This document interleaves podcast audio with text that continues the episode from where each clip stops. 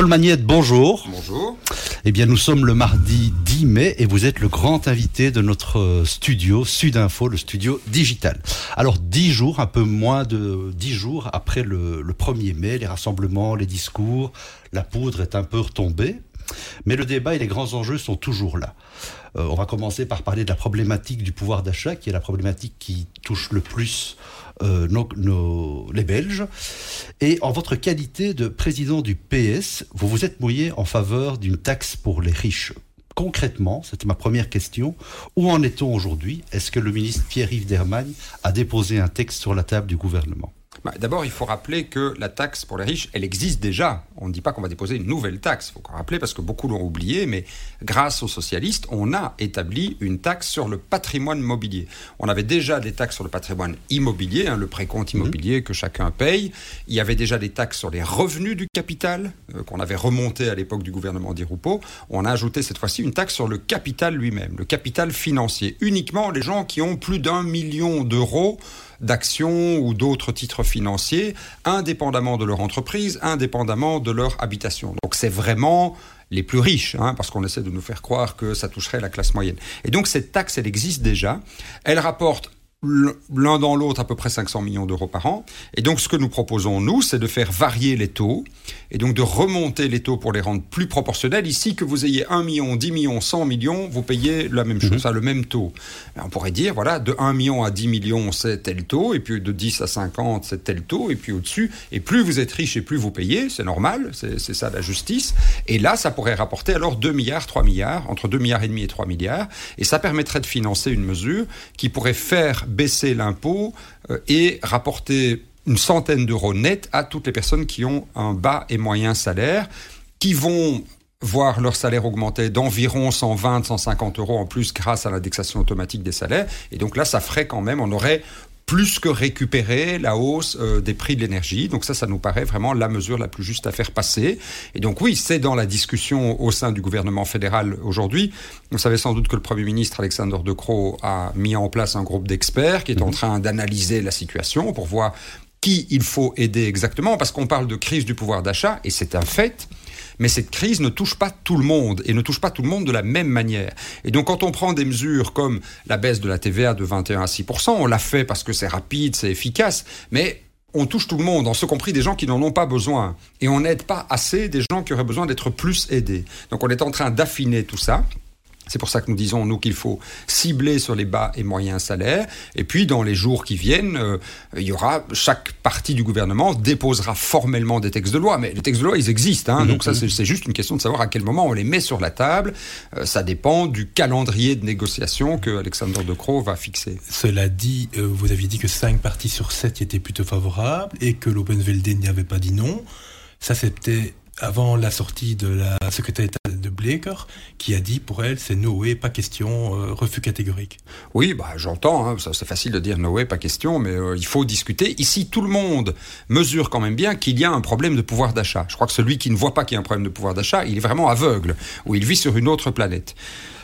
On a pu montrer que grâce à l'indexation automatique des salaires, les 30 40% des personnes qui ont les plus hauts revenus, eux, sont très largement bien indemnisés. La plupart des personnes, les gens qui ont les revenus les plus élevés, le tiers le plus élevé, on va dire, ne dépensent pas 100% de leur salaire. Ils ont une capacité d'épargne importante. Et donc, ils sont indexés à la fois sur la partie de leur salaire dont ils ont besoin pour couvrir leurs dépenses, mais ils sont en plus indexés sur la partie de leur salaire qui sert uniquement à leur épargne, et donc bah, ils voient même leur épargne gonfler. Donc cela, il n'est pas nécessaire de les aider. Il faut pouvoir aussi dire les choses de temps en temps franchement. Non, on ne va pas aider 100% de la population. Il y a 30-40% de la population qui n'a pas besoin d'aide parce que l'indexation automatique des salaires les protège bien. Il y a à l'autre extrême 20% à peu près de la population que l'on a déjà beaucoup aidé sous ce gouvernement. On a augmenté la basse pension à 1500 euros. C'était une revendication des socialistes. On l'a obtenu. On a réaugmenté aussi à l'initiative des socialistes toutes les basses allocations, tous les revenus de remplacement les plus bas qui auront augmenté de plus de 22% sur la législature. On a euh, aussi élargi le tarif social bah, c'est presque 3 000 euros d'économie pour les bénéficiaires du tarif social sur une année, euh, et on a doublé le nombre de ménages, donc à peu près 20% des ménages euh, en bénéficient. Et donc, cette partie-là aussi, les 20% les moins riches de la population, si on veut, quand on additionne les hausses de revenus et les aides ciblées en matière euh, d'énergie, notamment le tarif social, plus la baisse de la TVA, plus les réductions sur facture dont ils bénéficient aussi, ils sont globalement bien compensés. Mais entre les deux, c'est ça tout le message et c'est ça toute la difficulté. 30 à 40 de la population, c'est entre les gens qui ne sont ni riches ni pauvres finalement, les, les, fameuses classes moyennes, mais les vraies classes moyennes. Parce que quand j'entends Monsieur Boucher, il nous explique que les classes moyennes, c'est les gens qui gagnent 6 000 euros et plus. Ben, moi, j'en connais pas beaucoup. Et les gens qui gagnent 6 000 euros et plus, ils sont déjà plutôt dans les classes moyennes supérieures et plutôt dans les revenus favorisés. Mais les gens qui travaillent et qui, sont, qui ont des bas et des moyens salaires, qui sont autour du salaire médian, 3500 euros brut euh, mensuel, donc un bon 2000 euros euh, net aujourd'hui, et, ceux qui sont en dessous, ceux-là, eh bien, quand ils voient exploser euh, le plein qu'ils doivent faire pour aller travailler et les factures d'énergie, aujourd'hui, ils ne s'en sortent pas. Et donc, il faut des aides ciblées sur ces groupes-là, parce que on a mis 3 milliards d'aides à l'échelle du gouvernement. On l'a mis pour tout le monde. Et donc, évidemment, on aide des gens qui n'en ont pas besoin, et du coup, on n'aide pas assez des gens qui auraient besoin d'être aidés plus. Même chose sur le, quand on baisse les axes sur le carburant, très bien, sauf que quelques jours après, on n'en voit même plus la différence parce que les prix ont réexplosé. Et à nouveau, quand vous faites ça, vous aidez euh, le propriétaire d'une Porsche Cayenne, euh, aussi bien, qui, qui, qui fait des, des, des kilomètres euh, tout le week-end pour aller à Knokke-le-Zout, et qui n'en a pas besoin, et, et vous n'aidez pas suffisamment ceux qui n'ont pas d'autre choix que de prendre leur voiture pour aller travailler. Donc il faut mieux aligner les mesures sur les travailleurs à faible revenu et à revenu moyen, qui sont ceux qui ont vraiment besoin d'être aidés. À propos de la taxe des riches, donc vous avez dit que les uns et les autres allaient déposer des textes. Est-ce que vous voyez un atterrissage possible rapidement? Je l'espère. Alors rapidement, euh, je ne sais pas, parce que le, le, le calendrier que Alexander De Croo a, a présenté, c'est de dire on a un groupe d'experts, on analyse la situation, on prend en gros le mois de mai pour faire tout ça. Chacun fourbit ses armes et vient avec ses propositions. Il y a des négociations et des discussions tout au long du mois de juin. Je crois qu'il aimerait aboutir avant la fête nationale, le 21 juillet. C'est déjà assez tard, mais euh, c'est le calendrier qui a été donné. Et puis, n'oubliez pas que de toute façon, tout ce qui n'a pas été fait à ce moment-là devra être fait très rapidement après, puisque beaucoup de mesures qui ont été prises en matière d'énergie s'arrêtent au mois de septembre. Et donc, il n'est pas question d'arrêter la baisse de la TVA, il n'est pas question d'arrêter le tarif social au mois de septembre. Je pense que tout le monde en est bien d'accord. Mais il faut le redécider, il faut en estimer le, le, coût budgétaire et voir comment on compense. Et donc, bah, quand il faudra euh, trouver euh, les moyens, euh, voilà, nous, on aura des propositions très concrètes pour trouver les moyens sans affecter les travailleurs et sans affecter les consommateurs euh, à revenus euh, de la classe moyenne en général. Alors Paul Manette, le Parti socialiste est un parti historique, c'est aussi le parti, le premier parti euh, côté francophone et le premier parti de la majorité. Et donc on s'est livré à un petit jeu, comme vous êtes un peu le parti que tout le monde regarde, nous avons demandé aux autres présidents de partis francophones de vous poser une question, c'est une question de leur choix. Et on va commencer par Georges-Louis Boucher, euh, avec qui vous avez des passes d'armes régulières et épiques, et François de Smet de Défi, donc Georges-Louis Boucher pour le MR et François de Smet pour, pour Défi. Ils ont choisi la même thématique, c'est pour cela que nous les avons regroupés. Bonjour Paul, alors comme tu le sais, euh, le PTB a décidé de ne pas s'engager euh, sur la charte pour la démocratie, charte que cinq formations politiques démocratiques ont signé. Et l'idée était de se dire, eh bien, euh, les partis qui signent cette charte s'engagent à respecter les principes et donc de ce fait-là, eh bien, s'engagent également à ne pas euh, travailler avec des partis qui euh, ne signeraient pas euh, ces engagements. Or, le PTB ne l'a pas fait et donc ma question est très simple est-ce que par le fait de sa non-signature de la charte pour la démocratie, eh bien, le PTB s'exclut de toute coalition potentiel en 2024. Du côté du MR, nous avons pris position. Pas de coalition avec le Belagne, pas de coalition avec le PTB. La position du PS est un peu moins claire. Est-ce qu'il serait possible de la préciser? Bonjour Paul. Alors moi j'ai une question concernant les liens entre le PS et le PTB. Chaque fois qu'on te pose la question, tu expliques que le PTB bah, ne prend jamais ses responsabilités, euh, qu'on ne lui doit aucune grande réforme. Tout ça est tout à fait exact, mais c'est comme si au fond le seul problème avec le PTB, ce serait celui-là, ce serait celui qu'il n'ose pas monter euh, dans un gouvernement. Or, moi, il me semble qu'il y a quand même beaucoup d'autres problèmes. Euh, c'est un parti populiste, c'est un parti démagogique, C'est un parti qui a des, des accointances tout de même sur le plan international très contestables. On peut penser à la question des Ouïghours en Chine, on peut penser à la question de l'Ukraine et de la Russie. Et donc c'est un parti dont la fréquentation, moi, me semble beaucoup plus contestable que seulement devant être réduite au fait qu'il ne veut pas prendre ses responsabilités. Donc voici ma question. Si le PTB voulait prendre ses responsabilités, doit-on comprendre que le PS n'aurait aucune hésitation à gouverner avec lui, par exemple en région wallonne, par exemple en région bruxelloise Je pense que c'est quelque chose que les électeurs, notamment du PS, auraient le droit de savoir. Merci. Vous pouvez répondre. Georges-Louis Boucher, est-ce que vous excluez de facto le PTB toute coalition euh, parce qu'il n'a pas signé la charte? Quant à la question de François de Smet, est-ce que c'est juste une volonté du PTB de ne pas aller aux affaires? S'il changeait d'avis, est-ce que vous seriez prêt à gouverner avec eux? Alors d'abord, je suis d'accord sur le fait que le fait que le PTB ne signe pas cette charte qui établit un cordon sanitaire vis-à-vis de l'extrême droite est un problème. C'est un vrai problème. Ils sont soi-disant en pointe dans la lutte contre le fascisme, l'extrême droite, etc. Bah, la première chose à faire serait de refuser de débattre avec l'extrême droite et de refuser, ce faisant, de faire croire que c'est un parti comme les autres, qui a des opinions comme les autres, qui méritent d'être débattues. Il y a quand même, nous avons la chance en Belgique francophone, et grâce aux journalistes aussi, je le dis euh, très franchement, d'avoir ce cordon sanitaire qui dure depuis maintenant 30 ans et qui fait qu'il n'y a pas d'extrême droite en Belgique francophone, parce qu'on n'a jamais déroulé le tapis rouge devant euh, l'extrême droite. Nous avons l'extrême droite qui est première dans les sondages en Flandre, euh, Madame Le Pen qui était au second tour et qui a fait plus de 40% dans l'élection française. Le risque chez nous est évidemment aussi très présent. Mais au fait qu'on ait systématiquement empêché l'extrême droite de s'organiser, de se structurer, on évite d'avoir ce type d'opposition. Et donc que le PTB ne le condamne pas plus fermement que ça, ça me pose un vrai problème. De même, me pose un vrai problème l'attitude du PTB sur la Chine. Euh, c'est vrai que quand, euh, de manière unanime au Parlement. Il y a une condamnation du gouvernement chinois qui prépare un génocide contre la minorité ouïghour. Le PTB s'abstient. C'est un vrai problème. Même chose sur la question de la Russie. Le PTB a pédalé dans la smoule pendant des semaines autour de la question euh, de l'agression de l'Ukraine par la Russie parce que il refusait de condamner réellement l'agression euh, de Poutine contre, contre l'Ukraine. Alors aujourd'hui, ils essayent de se rattraper. Donc tout ça me pose fondamentalement des problèmes et je pense effectivement que sur le rapport à l'extrême droite et sur la question de la politique internationale, le PTB a des attitudes très douteuses, vraiment très douteuses.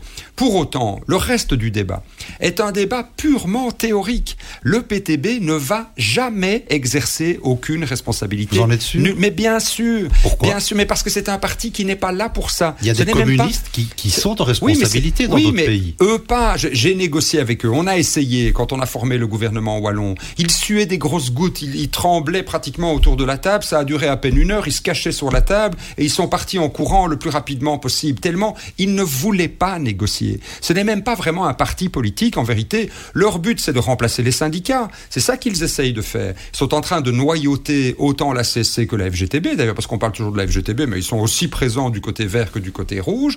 Ils veulent prendre à la place du syndicat ce rôle de contre-pouvoir et d'opposition de structurer l'opposition dans la société civile contre le monde politique. Bon, très bien, sauf que ça, c'est la fonction des syndicats. C'est pas la fonction d'un parti. Un parti, s'il va demander les suffrages des citoyens, c'est pour ensuite assumer des responsabilités. Et ça, le PTB ne le fera jamais. Ça fait 40 ans qu'ils existent et 40 ans qu'ils ne font rien. Et je suis convaincu que dans 40 ans, ils ne feront toujours rien.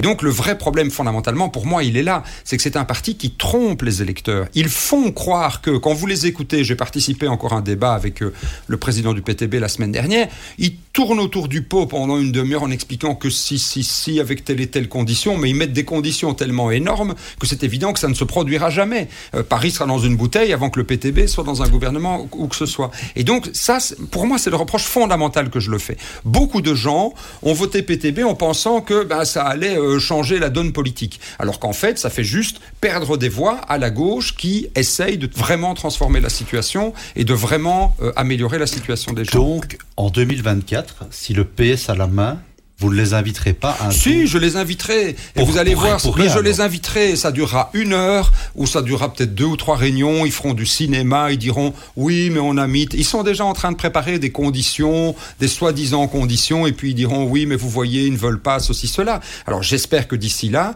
on pourra convaincre suffisamment de citoyens que je comprends une série de messages et d'angoisses, et nous les portons. Nous sommes parfaitement conscients de la crise sociale, de la nécessité de se battre pour améliorer encore le pouvoir d'achat, réduire les inégalités. Mais c'est pas en votant pour un parti qui n'en est pas un et qui ne prendra jamais ses responsabilités qu'on va y arriver, mais c'est en votant pour des partis qui, eux, prennent des risques, prennent des responsabilités et transforment la société. On n'est pas parfait au Parti Socialiste, hein, je l'ai toujours dit, mais les pensions à 1500 euros, on l'avait promis, on l'a fait. Refinancer les soins de santé, on l'avait promis, on l'a fait. Refinancer les services publics, on l'avait promis, on l'a fait. Relever le salaire minimum, c'était même pas dans l'accord de gouvernement, on l'a fait quand même, avec le soutien de la FGTB, etc. Donc nous, nos combats, ils portent, alors que le Ils sont là depuis 40 ans et qu'ils ne font absolument rien. Mais, cela dit, quand on regarde euh, le dernier sondage en Flandre, par exemple, on voit que les partis radicaux, comme le PTB, en tout cas le PVDA, où on voit que des présidents clivants, comme Conor Rousseau, on va rappeler la phrase qu'il avait dite sur Molenbeek, euh, se portent très très bien ces sondages.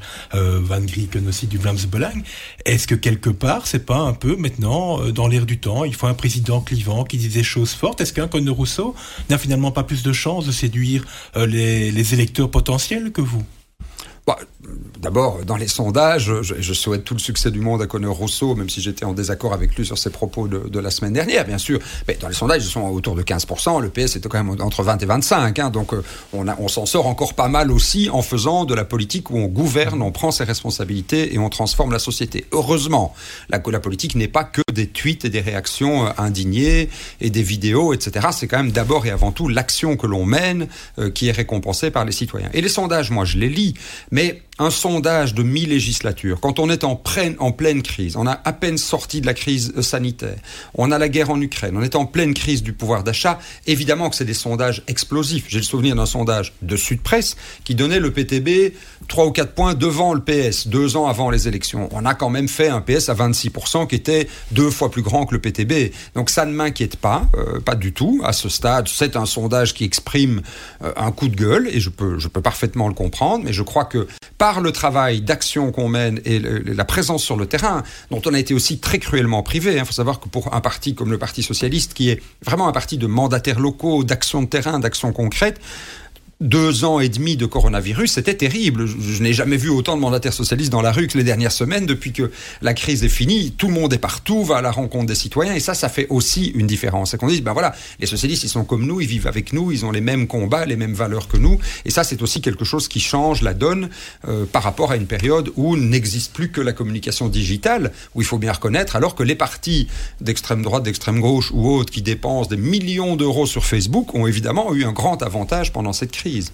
Paul Maillette, quand vous avez parlé du PTB, euh, du fait que pour vous ce n'est pas un parti, mais plutôt qu'ils veulent remplacer le syndicat, donc qu'ils ne seront pas associés à une majorité, est-ce que quelque part ça ne vous oblige pas à gouverner avec les libéraux?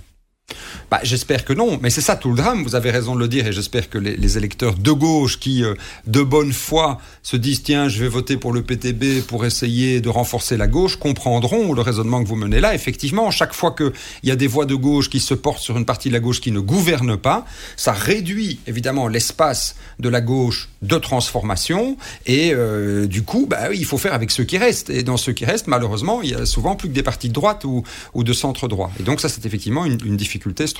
Mais cela dit, j'en conviens à ces sondages, on vous méfiez. Euh, cela dit, quand on voit que les socialistes flamands se portent plutôt bien ces sondages, que euh, les libérales, les flamandes libérales se portent un peu moins bien, bah, ça vous ouvre tout doucement les portes du CS rue de la Loi pour, euh, pour 2024, ça, non? Oui, mais je ne fais jamais de projection euh, personnelle, mais euh, bon, j'ai toujours dit, je l'avais dit aussi euh, en 2019, que, à un moment donné, évidemment, si la famille socialiste est la première famille euh, dans une coalition, bien, et, et qu'on me le demande, évidemment que j'assumerai ses responsabilités. On doit, on doit assumer ses responsabilités, mais je ne vais jamais mettre une ambition personnelle devant un projet politique et devant des priorités politiques. C'était déjà le cas. La famille socialiste était déjà la, première, en tout cas, de la Vivaldi. C'est un regret de ne pas être allé. Non, je l'ai dit, j'ai eu un peu un regret juste après, mais c'est un choix que j'ai fait de manière consciente, après avoir beaucoup réfléchi, après avoir discuté avec euh, beaucoup de gens en qui j'ai une très grande confiance.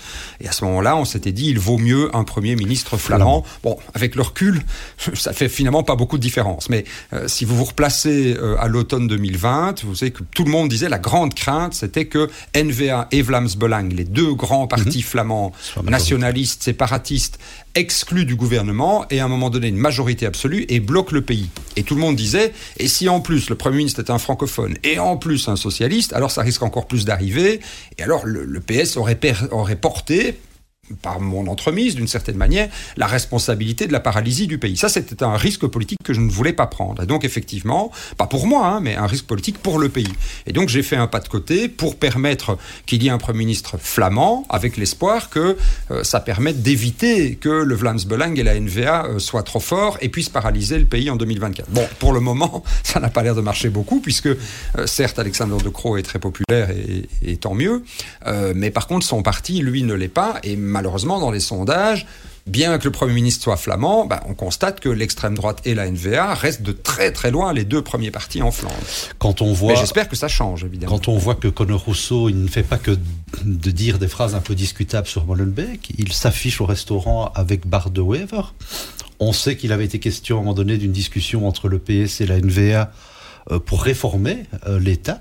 Est-ce que c'est un partenaire avec qui vous êtes prêt à discuter en 2024, la NVA c'est, je, ferai tout pour l'éviter, comme j'ai tout fait pour l'éviter, et avec succès. Je voudrais quand même le rappeler en 2019 et 2020. Moi, quand j'étais informateur royal, j'ai dit dès le premier jour, le 27 mai 2019, je m'en souviens très précisément, avant d'être informateur, j'ai dit la seule coalition possible, c'est les socialistes, les écologistes, les libéraux et le CDNV. Voilà, c'était la seule possible. C'est ce que j'ai proposé après une mission qui avait duré à peu près deux mois. C'est les libéraux qui l'ont torpillé à l'époque, hein, je vous rappelle. Et puis on a fait tout un cinéma qui a duré pendant un an pour quand même arriver à cette solution que j'avais proposée initialement, que j'ai portée sur les fonds baptismaux, cette fois-ci avec Alexander De Croo. Donc je suis très content que ça ait abouti euh, et je continuerai à faire en sorte qu'on puisse avoir des coalitions de progrès les plus progressistes possibles. Et donc évidemment à tout faire pour éviter l'extrême droite. Il n'y a même pas de discussion, il est hors de question de discuter avec eux. Mais je pense que si on peut éviter les nationalistes, c'est évidemment mieux pour tout le monde.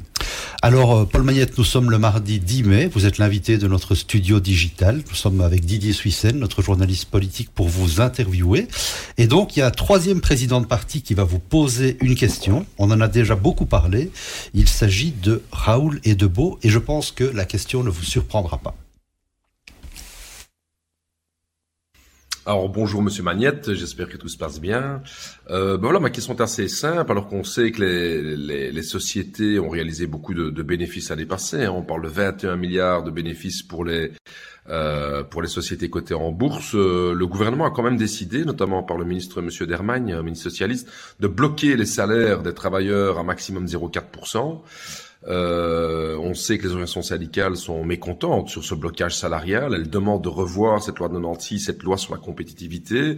Euh, et donc, bah, ma question est très simple. C'est, euh, bah, un, pourquoi avez-vous euh, bloqué les salaires à 0,4% Est-ce que vous le regrettez?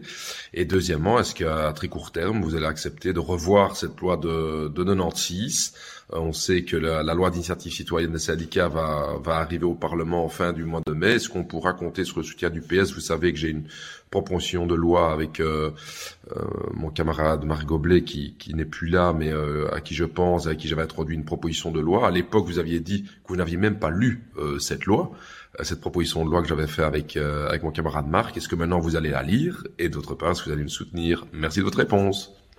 Alors, vous allez la lire, cette proposition bah, non, seulement je l'ai lu, mais on a travaillé à la coécrire avec Marc Goblet, évidemment. Donc, il y a... Mais cette, question de, de Beau est tout à fait typique. D'abord, on voit bien qu'il se substitue à 200% aux organisations syndicales. C'est ce que je vous disais à l'instant. On est typiquement sur un sujet syndical. C'est une pétition syndicale, c'est une revendication syndicale. Et M. Edebo essaie de faire croire qu'il est le porte-parole des syndicats. Si je veux connaître la position des syndicats, je parle avec Thierry Botson, avec Marielle Enska, avec Marc Lehmann, avec les patrons des syndicats. Je n'ai pas besoin d'un soi-disant porte-parole au Parlement pour euh, savoir ce que pensent les organisations syndicales et je discute évidemment directement euh, avec elles.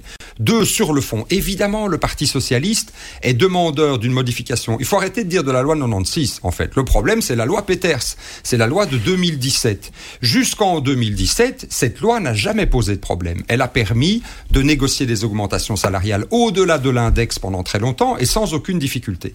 Et puis, quand les socialistes n'étaient pas au gouvernement, le gouvernement MRNVA a modifié la loi d'une part pour bidouiller un peu la comparaison entre la Belgique et les pays voisins, et d'autre part pour rendre cette norme obligatoire. Donc c'est pas le ministre qui a fait quoi que ce soit, c'est la loi Peters qui a rendu cette norme contraignante et qui rend très difficile la négociation d'augmentation salariale au-delà de l'index. L'index est acquis. Il faut quand même rappeler qu'il il y a eu 2,85 d'augmentation en, en 2019 avec l'index. C'est normal, c'est la récupération du pouvoir d'achat plus les 0,4, plus toute une série de mesures complémentaires qui ont été prises en dehors de la marge qu'on a largement fait exploser. Ici, avec l'indexation, on annonce que euh, fin 22, on sera à 10, peut-être même 12% d'augmentation euh, des salaires depuis, depuis 2020, donc depuis l'accord interprofessionnel, grâce à l'indexation automatique des salaires que les socialistes ont mis en place. Il faut quand même le rappeler. Joseph Waters mmh. a mis en place en 1920, il y a très exactement 102 ans, que nous avons toujours protégé, qui a toujours été mise en cause chaque fois que les socialistes n'étaient pas là. On l'a vu sur Martens Gold dans les années 80. On a vu le saut d'index aussi sous le gouvernement de, Charles Michel. Mais quand les socialistes sont là, on tient l'index et jamais on ne laissera toucher à l'index. Mais au-delà de ça, nous voulons bien entendu, et ce sera notre position dans les débats qui ont lieu au Parlement, comme c'est déjà notre position au sein du gouvernement, nous voulons rendre aux travailleurs et à leurs représentants la possibilité de négocier des augmentations salariales au-delà de l'index quand il y a des, des, entreprises qui font des bénéfices et qu'il y a une marge à distribuer, bien entendu. Et les libéraux disent, si on rediscute de ça, on rediscute de l'indexation automatique des salaires, alors est-ce qu'on va assister à une espèce de guerre de tranchées où chacun bah, C'est déjà une guerre de tranchées parce que moi. Est-ce qu'on peut, en sortir très honnêtement? Ah, C'est très compliqué, mais bon après euh, on verra quelle est l'étape finale euh, du processus. Hein. On a quelques idées sur le sur le sujet, mais dans dans la négociation de l'accord de gouvernement, j'ai 100 fois mis cette question sur le tapis et 100 fois la droite m'a répondu on ne pourra revenir sur la loi Peters, la fameuse loi de 2017, que si on remet en cause l'indexation automatique des salaires, ce qui est évidemment indiscutable pour nous. Oh, je ne vais pas commencer à négocier d'une remise en cause de l'index, jamais. Je ne vais même pas en parler. Et donc on a tourné en rond pendant tout un temps effectivement là-dessus. Malheureusement, c'est tout le drame, si vous voulez, quand vous êtes absent du gouvernement.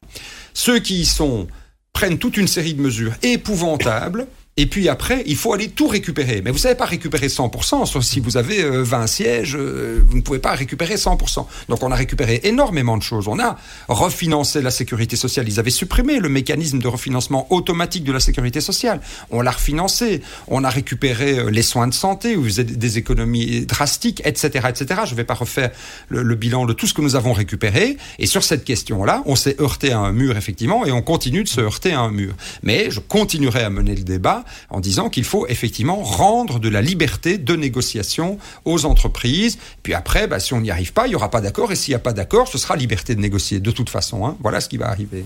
Est-ce que plutôt que de, de, se disputer sur ces augmentations de salaire, cette indexation qu'on remet en cause, est-ce que le vrai progrès, ce ne serait pas une réforme fiscale d'envergure, d'ampleur, qui taxe moins les citoyens y compris les bas et les moyens salaires dont vous avez parlé tout à l'heure Bien sûr, mais l'un n'empêche pas l'autre. Il faut une grande réforme fiscale, mais il faut aussi plus de justice dans la répartition de la valeur qui est créée par les travailleurs. La distribution primaire des revenus, hein, c'est-à-dire une entreprise, voilà, les entreprises font 20 milliards de bénéfices. Si on dit c'est 15 milliards pour les dividendes et il n'y a rien pour eux, ou 10 milliards pour les dividendes, le reste pour les investissements et il n'y a rien pour les travailleurs, c'est une injustice profonde. Et ça avant même que la fiscalité corrige. Donc à la limite, si la distribution des revenus dans les entreprises était juste, on n'aurait même pas besoin de fiscalité. Ça se fait de fiscalité sur le travail. On pourrait très bien ne rien, ne rien, ne rien fiscaliser du tout. C'est parce qu'il y a ces injustices, euh, des gens qui se payent infiniment trop. On voit les patrons du Belvin qui sont quand même payés en moyenne 3 millions d'euros, hein, qui se sont augmentés depuis 2020 de 14%. Et puis ils disent ah mais pour les travailleurs il n'y a pas d'argent. C'est se moquer du monde. Et c'est bien là qu'il y a un vrai rapport de force. En plus de ça, il faut effectivement, et là je vous rejoins, une réforme fiscale Alors dire faire payer moins d'impôts, la question est à qui Faire payer moins d'impôts aux travailleurs. Ça, je suis bien d'accord. Et même moins d'impôts sur la consommation. Mais pour ça, la réponse, elle est très simple. Il faut faire payer plus d'impôts sur les revenus du capital et sur le capital lui-même. Nous sommes le seul pays, un des seuls pays en Europe qui n'a pas de taxation des plus-values. Euh, je, lisais dans un journal ce week-end que rien que sur le premier trimestre 2021, euh, il y a eu en bourse plus de 5 milliards de plus-values. Je ne sais pas si c'est un trimestre exceptionnel ou bien si c'est une moyenne qui va s'étendre sur toute l'année, mais imaginons que ça s'étende sur toute l'année, c'est 20 milliards, c'est-à-dire qu'il y aurait, si, ces chiffres sont corrects, hein, je, je suis en train d'essayer de les vérifier, deux fois plus d'argent produit simplement en vendant des actions que de bénéfices des entreprises. C'est quand même incroyable. Et donc c'est cet argent-là qu'il faut taxer. C'est l'argent du capital. On l'a déjà obtenu dans ce gouvernement, mais il faut aller beaucoup plus loin et c'est le combat qu'on va continuer à mener. On a parlé des classes moyennes et on va peut-être laisser la parole au quatrième président de parti, le parti des engagés, Maxime Prévost, qui a une question sur le sujet.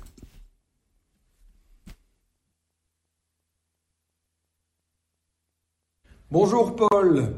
L'an dernier, tu t'en souviendras sûrement, tu as fait une déclaration dans l'écho qui n'est pas passée inaperçue. Tu déclarais que l'intérêt général n'existait pas. Alors je t'avoue que si je buvais du café, je l'aurais avalé de travers, parce que pour moi, cette notion d'intérêt général, elle est essentielle et c'est même celle-là qui guide l'action politique. Une illustration concrète, aujourd'hui, les travailleurs, ceux qui bossent, peinent à pouvoir nouer les deux bouts. Beaucoup ont des salaires qui sont trop bas. Alors le gouvernement répond souvent favorablement aux aides octroyées aux personnes allocataires sociales qui ont effectivement de très faibles rentrées financières, mais on ne peut pas uniquement se préoccuper non plus de ceux qui émargent au CPS, au chômage ou à l'assurance maladie.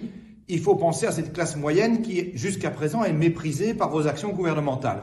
Alors quand au niveau de l'intérêt général, va-t-il y avoir un sursaut de la Vivaldi pour réellement aider financièrement cette classe moyenne qui est en souffrance? Monsieur Magnette, vous méprisez la classe moyenne? Absolument pas. D'abord, et bon, quand je dis que l'intérêt général n'existe pas, je dis l'intérêt général n'est pas déjà là. L'intérêt général, ça se fabrique. Et c'est tout le combat du politique. C'est justement de s'attaquer aux intérêts particuliers pour défendre, et notamment à ce 1% les plus riches de la population, en leur disant, ben oui, vous allez payer un peu plus, mais vous allez payer un peu plus pour qu'on puisse aider tous les autres. Et c'est ça, l'intérêt général. Mais c'est pas quelque chose qui tombe tout cuit du ciel. Ça, demande euh, des combats politiques et ça demande des mobilisations pour le, le construire. Et donc, je ne peux que rejoindre Maxime Prévost, parce que c'est exactement ce que je disais tout à l'heure sur, sur la réforme fiscale. Notre proposition, qui est de prendre l'impôt sur la fortune qu'on a mis en place et de l'augmenter, de le rendre plus proportionnel, de l'augmenter surtout pour ceux qui ont des fortunes de 10, 50, 100 millions et même au-delà, permettrait de générer ce qui nous permettrait justement d'améliorer les salaires des, des, bas et moyens salaires. C'est vrai, on a aidé les gens qui sont en grande difficulté sociale, qui vivent dans la précarité, il faut le faire, ça reste très difficile, hein. ne, ne pensez pas non plus que c'est le paradis de vivre avec 1000 euros de revenus d'intégration, ou 1150 ou 1200 euros de, euh, de chômage, hein. ça, reste, ça reste compliqué, même avec une toute petite pension pour des gens qui ont travaillé très longuement. Donc c'est normal qu'il faille relever ces revenus-là pour lutter contre la pauvreté, mais à côté de ça, il faut bien entendu se battre pour améliorer les revenus, le revenu disponible de tous les travailleurs. On le fait en agissant Parfois, quand on le peut, là, on a des leviers sur la gratuité. Moi, comme bourgmestre, j'ai rendu gratuit euh, les, garderies scolaires, par exemple. Bah, ça fait des économies de plusieurs centaines d'euros pour des travailleurs de la classe moyenne, très souvent, puisque ce sont ceux qui mettent leurs enfants à la garderie avant ou après l'école, en général parce qu'ils travaillent. Quand on rend les transports en commun gratuits, bah, c'est l'abonnement à 1 euro à Bruxelles aujourd'hui, et on va y passer aussi en Wallonie. C'est une économie de presque un millier d'euros pour une famille qui a deux, trois enfants, qui doit acheter des abonnements scolaires en début d'année. Donc ça, c'est une première manière de rendre du revenu, c'est de rendre gratuit biens qui sont essentiels. L'école, les activités extrascolaires, la mobilité. Évidemment, la sécurité sociale, les soins de santé, etc. L'autre manière, c'est de donner un meilleur salaire net poche à, au, à tous les travailleurs et en particulier en visant bien entendu les bas et les moyens salaires. Ça ne sert à rien de prendre des mesures comme l'ont fait, euh, comme l'a fait le gouvernement précédent, dans lequel vous faites des réductions d'impôts pour tout le monde. Les gens qui ont des très gros revenus, ils n'ont pas besoin de réduction d'impôts. Ils économisent une part très importante de leurs revenus et, qui, et ça ne contribue même pas à la prospérité collective. Et donc, si on fait une réforme fiscale, c'est effectivement pour aider les gens qui ne sont pas riches et qui ne sont pas pauvres, qui travaillent et qui qui ont besoin que le fruit de leur travail soit mieux rémunéré. C'est ça l'essence d'une réforme fiscale, mais il faut assumer alors qu'on n'aide pas 100% de la population, mais qu'on aide vraiment ceux qui en ont besoin et les gens qui travaillent et qui ne sont pas dans ces catégories supérieures. Et donc, toi, vous l'avez. Et quand j'écoute les engagés, parce que je serais curieux de savoir quelle est la proposition concrète de euh, de Monsieur de Monsieur Prévost, mais quand on dit par exemple, ah, il faut augmenter la quotité exemptée, ça paraît toujours sympathique. Donc, on paye aujourd'hui des impôts à partir de 9 000 euros, il faudrait payer des impôts à partir de 12 000 euros. C'est l'exemple même de la fausse bonne idée, parce que les gens à bas revenus ne gagneraient rien. Ils ne gagneraient absolument rien, parce qu'entre 9 et 12 000 euros, c'est un peu technique, mais c'est quand même important de le comprendre. Il y a déjà un bonus euh, fiscal, et donc pour eux, ça ne changerait rien. Par contre, les gens qui ont des gros revenus, eux, gagneraient. Ben, c'est exactement l'inverse de ce qu'il faut faire. Et il faut arrêter de prendre des mesures comme celle-là, qui, sous prétexte d'intérêt général, et en parce que c'est pour ça que je dis attention avec l'intérêt général. On dit, oh, c'est l'intérêt général, c'est la classe moyenne. En fait, on aide toujours la classe moyenne supérieure et les plus hauts revenus. Et c'est ça qu'il faut arrêter de faire pour aider ceux qui ont aujourd'hui des bas et moyens revenus et qui n'arrivent tout simplement pas à suivre. Et donc, votre classe moyenne, vous l'avez dit, hein, 6 000 euros par mois, ce n'est plus la classe moyenne. Donc, c'est quoi? C'est entre 2000 et 4 000 euros, la classe moyenne bah, Il suffit de prendre les déciles des revenus, c'est-à-dire la répartition de la population en tranches de 10%. Euh, les 20, les trois premiers déciles, les 30%, ce sont des gens qui sont en difficulté sociale ou qui sont à très bas revenus. Euh, les 30% supérieurs sont des gens qui vivent bien. Et puis, entre les deux, c'est la classe moyenne. C'est pas, c'est pas très compliqué à définir. Et donc, oui, on est assez vite en Belgique dans le mmh. huitième, enfin, on est assez vite. Il n'y a pas tant de monde que ça dans les huitième, neuvième et dixième déciles, mais ça ne sert à rien d'aider les gens où il y a deux revenus de 5000 euros euh, dans le ménage. Ils n'en ont pas besoin. Mmh. Il faut aider les gens qui, aujourd'hui, ont des revenus autour de 2000 euros par personne. C'est à peu près là que tourne le, revenu, euh, le revenu médian et le revenu moyen. Est-ce que la classe moyenne finalement intéresse vraiment le PS Certains vous accusent effectivement de dire classe moyenne, mais finalement de ne penser réellement qu'aux plus faibles, mais c'est toujours -ce le procès qu'on nous fait. Mais d'abord, moi, je pense que lutter contre la pauvreté, c'est un combat universel et essentiel. Une société dans laquelle il y a une pauvreté massive, dans un pays riche, d'abord, c'est un scandale, et ensuite, ça mine la société. Les personnes qui vivent dans la pauvreté, qui du, du lundi matin au dimanche soir se demandent comment elles vont arriver à payer leur loyer, leurs factures, les frais scolaires, où les enfants ne, on peut pas racheter une paire de baskets aux enfants, ils doivent faire attention à ce qu'ils mangent, ils doivent renoncer à se soigner. C'est un véritable cancer, la pauvreté qui mine le moral et la vie de ces personnes. Et c'est quand même 20-25% de la population en Belgique. Et donc, je défendrai toujours la lutte contre la pauvreté. Et je pense que c'est même l'intérêt des plus riches que l'on lutte contre la pauvreté parce que une société où il n'y a plus de pauvreté est une société plus respectueuse, une société plus apaisée, une société dans laquelle il y a des relations plus fraternelles entre les gens. Et donc, ça reste fondamental. Mais ce n'est pas pour ça qu'on ne doit faire que ça, bien entendu. Quand nous nous battons pour les salaires, quand nous nous battons pour taxer les plus hautes fortunes, quand nous nous battons pour une réforme fiscale ciblée sur les bas et moyens salaires, c'est évidemment pour aider, moi je préfère dire les travailleurs. Vous dites les classes moyennes, mais je préfère dire les travailleurs. Ce qui m'intéresse, c'est les gens qui vivent du fruit de leur travail. Les gens qui vivent de ce qu'ils ont, ce dont ils ont hérité ou du patrimoine énorme qu'ils ont pu constituer, bah, ils vivent bien, ils n'ont pas besoin d'être aidés. Ils vivent en général très très bien. Ils peuvent partir cinq fois par an en vacances, ils ont des très grosses maisons, des très grosses voitures. Ils n'ont pas besoin qu'on leur donne encore des avantages. Alors ils disent on paye beaucoup d'impôts. Bah, s'ils payent beaucoup d'impôts, c'est parce qu'ils payent beaucoup de revenus. Moi je connais beaucoup de gens qui aimeraient bien payer beaucoup d'impôts, parce que pour payer beaucoup d'impôts, il faut avoir beaucoup de recettes. Donc c'est pas ceux-là qu'il faut aider, et il faut aider effectivement tous ceux qui sont autour du salaire moyen.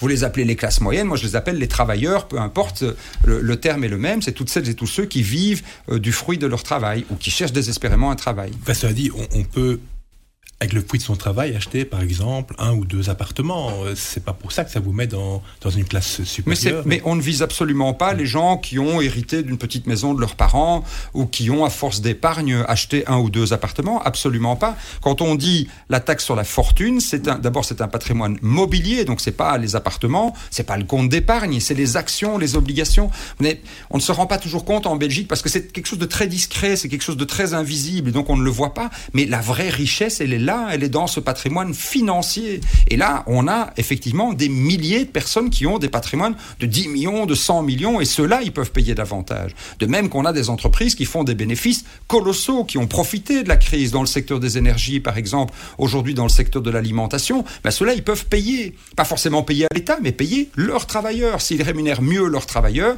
eh bien, leurs travailleurs vivront mieux également. C'est ça, fondamentalement, la justice sociale. Paul Magnette, dernière question d'un président de parti, en l'occurrence c'est une coprésidente, c'est Rajamawan qui voulait vous poser une question. Vous allez voir, suspense.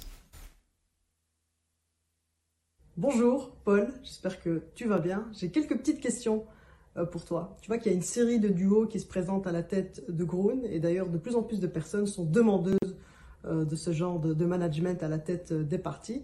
Est-ce que toi, tu serais prêt à changer ça à la tête du Parti socialiste et à être accompagné d'une coprésidente femme à tes côtés pour coprésider le PS Mon autre question, tu vois bientôt débattre avec Jean-Marc dans le, cadre de sa tournée de son livre Conquête à Mons.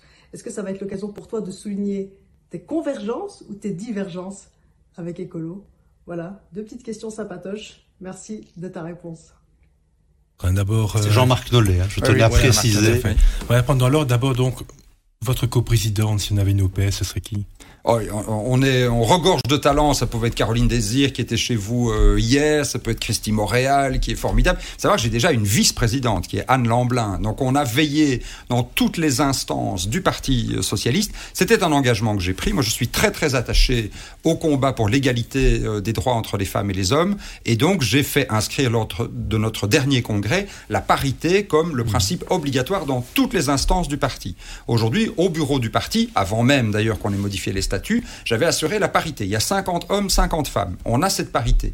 On veille à ce que dans tous les exécutifs de nos fédérations, sur les listes, enfin partout, j'essaye vraiment de faire en sorte qu'on ait la parité partout. Et donc pourquoi pas un jour peut-être. Nous, on n'a jamais vraiment fonctionné avec hein, un. Mais je serais très heureux, très heureux plutôt de céder à 100% euh, un jour la barre à une femme. Ça, ça me ferait Alors, très, grand plaisir. présidente au PS. On verra bien. Bah, Et si oui, on verra qui bien, vous, voyez des gens qui bah, pourraient... J'ai déjà cité quelques noms. Il y a plein, plein de gens de très grands talents chez nous. Euh, je pense qu'on ne manquera certainement pas de candidates le cas échéant. Et alors, pour revenir à la deuxième question de Rajamawan, hein, en Eurofemme, on lui a laissé la possibilité de poser deux questions, qui ont été plus courtes d'ailleurs que les questions de ses collègues masculins. Euh, et puis qui étaient des vraies questions. Hein. Les autres, c'était pas ah, toujours des questions, c'était plus des. Ça, je vous laisse voilà. juge, eh de cela.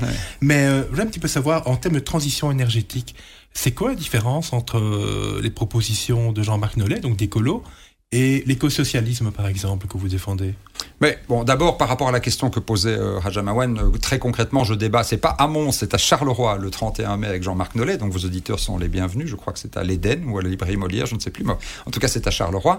Et je suis toujours très content de, débattre avec des collègues. Je fais un débat avec Georges-Louis Boucher. Évidemment, dans un débat avec Georges-Louis Boucher, on a, on a vu pratiquement que des différences. Euh, il y avait en fait que des différences entre le MR d'un côté et le PS de l'autre. Dans un débat avec Écolo, c'est différent. On est plutôt sur des nuances où on est plutôt sur l'objectif qui est la transition climatique, qui est la justice sociale, évidemment, on ne peut qu'être d'accord. La question, c'est comment on y va. Et chacun a sa méthode. Nous, je veux pas tellement critiquer les autres, c'est pas ça qui m'intéresse. Nous, on plaide vraiment pour une écologie populaire. Ce qu'on voit aujourd'hui, c'est que beaucoup de gens aimeraient changer de voiture, mais n'ont pas les moyens de changer de voiture. Aimeraient pouvoir manger bio, mais n'ont pas les moyens de manger bio. Ils aimeraient pouvoir isoler leur maison, changer leur chaudière, placer des panneaux photovoltaïques, mais ils n'en ont pas les moyens. Donc le problème aujourd'hui, c'est que cette transition écologique, elle n'est pas accessible à tout le monde. Et donc, ce que je veux faire, et c'est ça le but de l'écosocialisme, c'est de rendre la transition écologique accessible à tout le monde. Que ce ne soit plus un privilège, mais que ce soit un droit, et un droit pour l'ensemble des citoyens. Et donc, quand on dit, par exemple, que on doit investir massivement avec de l'argent public pour isoler les bâtiments publics et aussi les logements sociaux, ça, c'est tout à fait dans la ligne historique du socialisme. C'est ça Quand on dit qu'il faut aider les petits propriétaires qui n'ont pas les moyens d'isoler leurs biens, de financer à leur place euh, en, leur prêtant, en leur donnant un taux à 0% et toute une série d'aides ces travaux, c'est aussi dans la ligne de l'écosocialisme. Quand on dit que on doit favoriser les investissements dans les transports en commun et rendre ces transports en commun gratuits, en tout cas pour les étudiants, les travailleurs, les pensionnés, c'est aussi dans, la ligne de l'écosocialisme. Je voudrais demain qu'on trouve un système pour que les personnes qui ne savent pas faire autrement que se déplacer en voiture puissent acheter aussi un véhicule propre à un, prix qui soit accessible, alors qu'aujourd'hui ces véhicules restent beaucoup plus élevés. Les cantines scolaires dans les écoles. C'est un combat que je mène depuis des années. Euh, tout le monde me riait à la barbe au début, mais j'y tiens, j'y tiens très très puissamment parce que comme bourgmestre et aussi comme papa, en allant dans les écoles, j'ai souvent vu des enfants sur le temps de midi qui mangeaient ce qu'on leur avait mis dans leur boîte à tartines et qui étaient vraiment des repas qui sont pas du tout équilibrés. Et on ne peut pas en vouloir aux parents. Les parents font ce qu'ils veulent, ce qu'ils peuvent, pardon, avec les moyens qui sont les leurs. Mais quand vous voyez un enfant qui, dans sa boîte à tartines, a vraiment une alimentation pas du tout équilibrée, qui n'a jamais les moyens de manger des fruits et des légumes frais, un yaourt frais, etc., on sait que ça va avoir un effet négatif sur sa santé et aussi sur sa capacité Et donc, quand on développe des cantines scolaires gratuites dans les écoles, on aide les agriculteurs, puisqu'on va acheter les, les produits, on essaye à Charleroi d'acheter 100% des produits dans le territoire de Charleroi Métropole, on met de l'alimentation de qualité à disposition des enfants, et c'est pas un peu, hein, sur 45 écoles euh, communales Carolo, il y a 18 écoles qui vont déjà avoir ces repas gratuits ici, donc on sera bientôt à la totalité. Ça ça éduque aussi ses enfants à manger de très bonnes choses et avoir envie de continuer à avoir cette alimentation équilibrée. Et donc, ça vous paraît peut-être des petites choses, mais je pense que c'est à travers ça, l'isolation des bâtiments, les transports en commun, des voitures électriques accessibles pour tous, une alimentation naturelle accessible pour tous, c'est comme ça qu'on réussira la transition climatique. Est-ce côté populaire qui manque à Écolo dans cette proposition Je ne m'amuse pas à critiquer euh, Écolo, je dis juste que la transition climatique, pour moi, c'est aujourd'hui un enjeu majeur dont tout le monde devrait saisir tous les partis politiques, quelle que soit leur couleur, devraient avoir leur version de la transition climatique. Pour nous qui sommes socialistes, par définition, la transition sera éco-socialiste et donc ce sera une écologie populaire, une écologie accessible à tous, alors qu'aujourd'hui, euh, je ne dis pas que c'est la faute de l'un ou de l'autre, mais aujourd'hui c'est une écologie encore de privilégiés. C'est ça que je veux changer. Paul Magnette, vous avez parlé de vos divergences avec euh, Georges-Louis Boucher, c'est notre dernière question. Vous dites souvent que gouverner avec les libéraux, c'est pas votre choix, c'est pas ce que vous préférez. Est-ce que vous n'avez pas envie de gouverner avec les libéraux ou n'avez pas envie de gouverner avec Georges-Louis Boucher bah, j'ai connu une époque euh, de libéraux, mais bon, y a je, je, dis souvent aux plus jeunes, c'est un temps que les moins de 20 ans ne peuvent pas connaître, parce que et même les moins de 50 ans ne peuvent pas connaître. Il y a eu une époque où, quand on se battait pour la laïcité de l'État, on était soutenu par des libéraux progressistes. Quand le, les socialistes se battaient euh, pour le droit des femmes à, à, à, vivre leur corps et à l'interruption volontaire de grossesse, eh bien, euh, on avait des libéraux progressistes qui nous soutenaient. C'est comme ça qu'on a fait passer la légalisation de la dépénalisation de l'interruption volontaire de grossesse. Quand on se battait pour le droit de vote des étrangers, même pour la régularisation des sans-papiers, euh, il y a une vingtaine d'années, on avait le soutien de certains libéraux progressistes. Mais aujourd'hui, je ne les trouve plus. Donc évidemment, il y a, la, il y a le profil euh, du président actuel du MR, M. Boucher, qui est un profil très très très à droite, assumé comme tel, hein, pas plus tard qu'hier. Euh, il défend la liberté de la publicité sur les, les, agences de jeu. On sait que les, les, la publicité pour les paris et pour les agences de jeu, ça prête à la surconsommation de ce genre de phénomène et ça crée du surendettement avec tous les drames humains que ça peut causer. Mais pourquoi il le défend? Ah, mais parce que euh, il veut continuer à défendre euh, euh, certains clubs de foot, certaines mêmes écuries de, de, voitures de course et ce genre de choses. Ça ne va pas. Ce n'est pas un positionnement d'intérêt général en l'occurrence. Là, c'est vraiment un positionnement d'intérêt très particulier. Et donc ça, c'est le positionnement du MR aujourd'hui mais je n'entends pas beaucoup de voix dissonantes. J'ai entendu Christine Defraigne y a quelques années s'attaquer aux visites domiciliaires et, je cherche euh, et je cherche les libéraux humanistes d'aujourd'hui, effectivement. Et donc c'est vrai, je ne m'en cache pas, si je peux demain faire des coalitions sans les libéraux, je préfère faire des coalitions sans les libéraux. ce n'est pas une agression contre l'un ou l'autre. Je sais que la plupart des libéraux, s'ils le peuvent, euh, euh, voudront faire des, majorités sans les socialistes. Et je le comprends. C'est jamais très agréable quand vous êtes de droite de devoir gouverner avec des gens de gauche. Et je peux vous dire que c'est pas agréable du tout quand vous êtes de gauche de devoir euh, gouverner avec des gens de droite. Mais l'arithmétique électorale étant ce qu'elle est, parfois on n'a pas le choix. Ici, après les dernières élections en Wallonie, à quelques milliers de voix près, on pouvait faire une majorité absolue socialiste écolo. Ça aurait été évidemment ma préférence. Sinon, on pouvait essayer d'avoir le CDH à l'époque, mais il ne voulait pas. Ou bien on pouvait essayer d'avoir le PTB, mais le PTB n'ira jamais dans aucun gouvernement. Et donc après, ben, quand vous avez fait le tour de la question, il n'y a plus d'autres possibilités que de, que de faire ce que Loretta Collings, dans une expression célèbre, appelait des, des alliances contre nature. Ce sera toujours contre nature d'avoir euh, la droite et la gauche dans un même gouvernement. Paul Magnette, merci beaucoup pour vos réponses. Et donc, votre, votre, interview est à retrouver sur toutes les plateformes de Sud Info et dans nos journaux de ce mercredi. Merci à vous. Merci à vous.